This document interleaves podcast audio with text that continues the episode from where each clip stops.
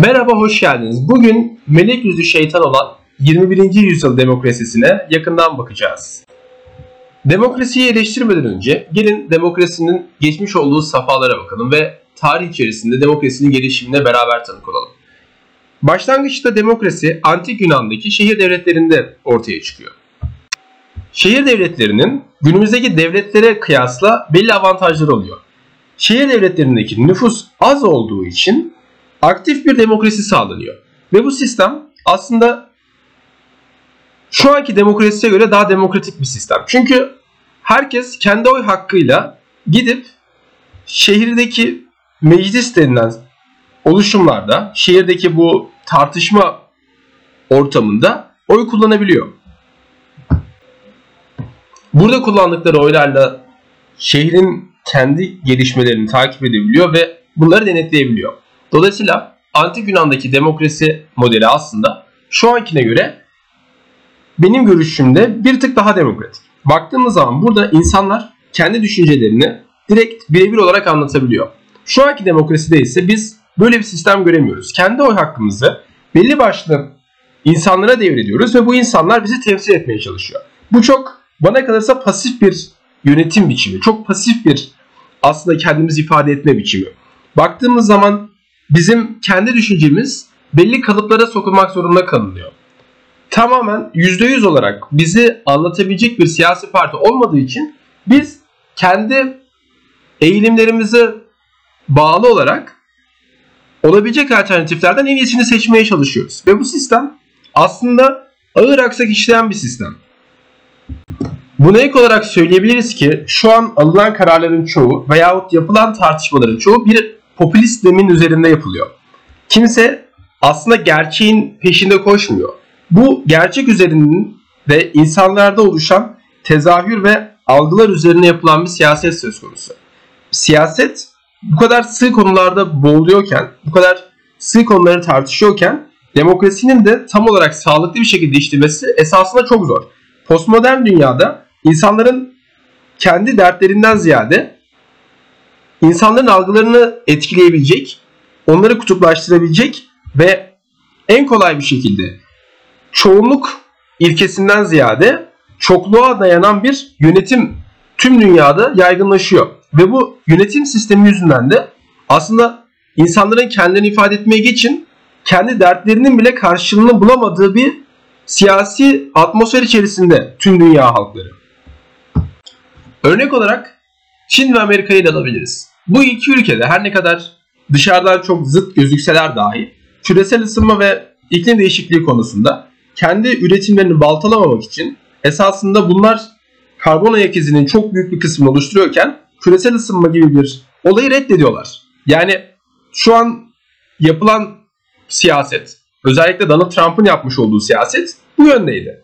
Donald Trump küresel ısınma gibi bir şeyin yalan olduğunu iddia edecek kadar ve insanlar da ona inanacak kadar bir çılgınlık içerisinde. Günümüzde dünya gerçeklerden ziyade algılar üzerinden yönetiliyor. Ve bu algıyı doğru bir şekilde kurduğu zaman kimsenin gerçeklikle, gerçekliğin oradaki payıyla bir alakası kalmıyor. Ve böyle bir sistem üzerinde baktığımızda tamamen yanlış yönlendirilmiş insanlar görüyoruz. E insanlar bu kadar kolay manipüle ediliyorken, insanlar bu kadar kolay aslında kendi görüşlerinden sıyrılıp belli bir toplumun parçası, belli bir grubun parçası haline gelip kendilerinin temsiliyetini sağlayamıyorken aslında demokrasi sisteminin de biz ne kadar aksamış olduğunu buradan anlayabiliyoruz. Eskiden olan haberciliğe ele alalım. Sonuçta baktığımız zaman insanların doğru kaynaktan habere ulaşması kendi görüşlerinin şekillenmesinde ve buna göre bir oy tercihinde bulunmasını sağlıyor. Yani insanların en kolay manipüle edildiği yerlerden birisi onlara verilen yanlış bilgiler. Sonuçta insan orada doğru bilgiye, halklar doğru bilgiye erişemiyorken nasıl olacak da doğru kararlar verecekler. Bu konuda da aslında postmodern dünyada herkes kendisini bir gazeteci, bir haberci olarak konumlayabiliyor. Ve çok basit olarak Twitter'dan yayılan yanlış bir bilgi bile sadece kutuplaşmanın sağlanmasından dolayı iki taraf tarafından da farklı şekillerde teyit ediliyor. Ve bu kutuplaşma ortamında aslında bir kutubun yaymış olduğu yanlış haber o kutup içerisinde doğru kabul ediliyorken diğer kutup bunları troll olarak adlandırıyor. E, iki grup arasında bu kadar büyük bir uçurum varken, iki grup da bu kadar birbirini dinlemek istemiyorken istedikleri kadar yanlış veya çarptırılmış haber yayılabiliyor. Bu karşıt grup içerisinde doğru kabul ediliyor. Evet bunlar böyle sapmış, yozlaşmış olarak söyleniyor ve kabul ediliyor. Yalnız kendi grupları içerisinde de çok az insan bu konuda bir teyit alma ihtiyacı duyuyor. Yani baktığımız zaman her açıdan insanlar kendi yankı odalarında hapis olmuş durumda. Tamamen kendi inanmak istedikleri gerçekliğe inanıp diğer gerçekliği bir kenara atıyorlar. Ve gerçekliğin bir kenara atıldığı bu kadar çılgın bir dünyada bizim dolaylı bir demokrasiden verim almamız gerçekten çok zor. Çünkü insanlar ne istediğini bilmiyor. İnsanlar tamamen yanlış yönlendiriliyor. Buna ek olarak yanlış yönlendiriliyor ve kendi kendini de direkt olarak bir düzlemde savunamıyor. Kendi düşüncesini de burada bahsedilmiyor. Kendi düşüncesinden de aslında burada bahsetmek çok zor.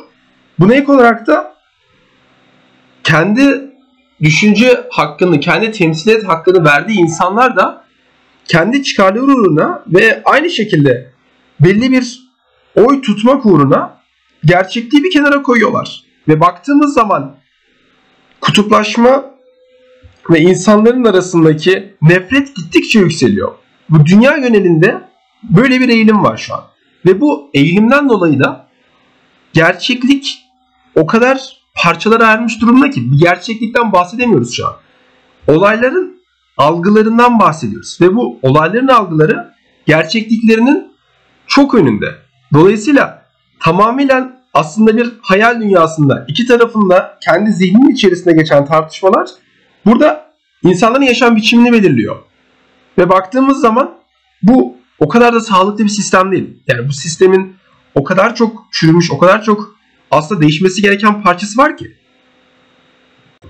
Bu konuda pandemi bize büyük bir ders verdi aslında. Pandemiden önce kendine güvenen devlet yapıları ve kendine güvenen hükümetler bir anda pandemi sırasında aslında kendi doğrularının burada pandemiyle savaşmaya yetmediğini idrak etti ve bunun sonucunda neredeyse her ülkede bir bilim kurulu kuruldu. Yani bir konuda ilk defa popülist bir siyaset izlemekten ziyade sadece belli bir kitleye hitap eden ve bir çoğunluğa sahip olma arzusuyla yapılan siyasetten ziyade gerçekten hakkıyla yapılan ve bilimsel gerçeklere dayanan bir kurul kuruldu. Ve bu bilim kurulu bence çok önemli bir gelişme. Baktığımız zaman popülist siyasetçilerin yıldızlarından Boris Johnson ve Donald Trump pandemi sürecinde aslında çok komik söylemlerde bulundu. Boris Johnson virüsün sürü bağışıklığıyla geçeceğini iddia etti. Ya da o kadar önemli bir şey olmadığını söyledi virüsün. Bunun sonucunda kendisini yoğun bakımda buldu Covid'den dolayı. Aynı şekilde Donald Trump daha az test yaparsak daha az vaka çıkar gibi çok zekice söylemlerde bulundu. Yani baktığımız zaman bu insanların bu kadar büyük bir halkı yönetiyorken böyle duyarsızca şeyler söylemesi aslında bakış açılarından kaynaklı. Yani günümüzde neredeyse her siyasetçi karşısındaki halkı bir oy bir güç aracı olarak görüyor ve bu durumda da zaten belli bir yönetim sağlanamıyor. Bunun yerine aslında bilim kurulu gibi sistemler kurulsa ve her konuda bu işin uzmanı olan ve siyasetten bağımsız olarak burayı iyi yönetebilecek olan insanlar gelse emin olun şu anki yönetimlerden kat ve kat daha iyi olacak. Ve insanların arasındaki aslında bu nefret, insanlar arasındaki bu bölünmüşlük de belli bir oranda azalmış olacak. Çünkü şu an baktığımız zaman her yerde tansiyon çok yüksek. İnsanlar kendilerinden farklı düşünen birisini artık dinlememeye başladı. Ve bu çok büyük bir sıkıntı. İnsan arasındaki mesafe, iki insanın zihninin arasındaki mesafe bu kadar artıyorken aslında sağlıklı bir toplumdan da biz bahsedemeyiz. Dolayısıyla böyle bir sistem olsaydı, böyle bir sistemin şu anki demokrasiden çok daha verimli olacağı kanaatindeyim. Buna ek olarak da yani bir alternatif olarak da herkesin karar verdiği, herkesin oy verdiği bütünleyici bir demokrasiden bahsedebiliriz. Yani aktif demokrasinin aslında antik Yunan'da yapılmaya çalışan aktif demokrasinin bir seviye ilerisini biz şu an elimizdeki teknolojiyle yapabiliriz. Ve ben ileride dünyanın bu yöne evrilebileceğini düşünüyorum. Şu anki blockchain teknolojisiyle beraber, blok zincir teknolojisiyle beraber verdiğimiz oyların sistemde herhangi bir hile hurda olmadan rahat bir şekilde gideceğini düşünüyorum. Dolayısıyla bir karar verilirken en azından her kararda olmasa dahi belli kararlar verilirken herkesin temsil edileceği sistemler kriptografi aracılığıyla çok rahat bir şekilde kurulabiliyor ve bu sistemler aracılığıyla da aslında alternatif bir demokrasi denemesine belki demokrasi versiyon 2'ye geçiş yapılabilir. Yani bunun da bence düşünülmesi lazım. Yani straw poll anketi gibi olmuyor. Tabii F5 atıp ondan sonra IP'yi değiştirip iki tane oy verebildiğiniz anketlerden olmuyor. Gayet güvenli bir şekilde bunun altyapısı sağlanıyor. Yani yönetenlerin ben buna yaklaşacağını pek zaten zannetmiyorum. Çünkü şöyle baktığımız zaman liberal dünyada da yani özgürlüklerin sınırsız olduğu bir dünyada da şirketlerin kendi devlet yönetimlerine karışma olasılığı çok yüksek oluyor. Bu her ülkede neredeyse oluyor. Belli bir şirketin kendi sahip olduğu nüfuzu hükümet üzerinde veyahut muhalefet üzerinde baskı aracılığına dönüştürebildiğini biliyoruz ve birçok örneği var bunun. Dolayısıyla aslında benimki hayal gibi oldu. Yani bu ben bahsettiğim iki örneğin de bilim kurulu çözümünün ya da herkesin aktif bir şekilde katılması çözümünün teoride çok güzel olacağını lakin pratiğe en azından benim dediğim bağlamda aktarılmayacağını düşünüyorum. Yine de sadece eleştirip bir çözüm önerisi koymamak olmazdı. Dolayısıyla ben bunlardan da bahsetmek istedim. Beni dinlediğiniz için çok teşekkür ederim. Podcast hakkında yorumlarınızı bekliyorum. Gerçekten yapmış olduğunuz yorumlar çok önemli. Eğer beğendiyseniz paylaşabilirsiniz. Başka insanlar da bu podcast'i dinleyebilir. Sağ olun, kendinize iyi bakın.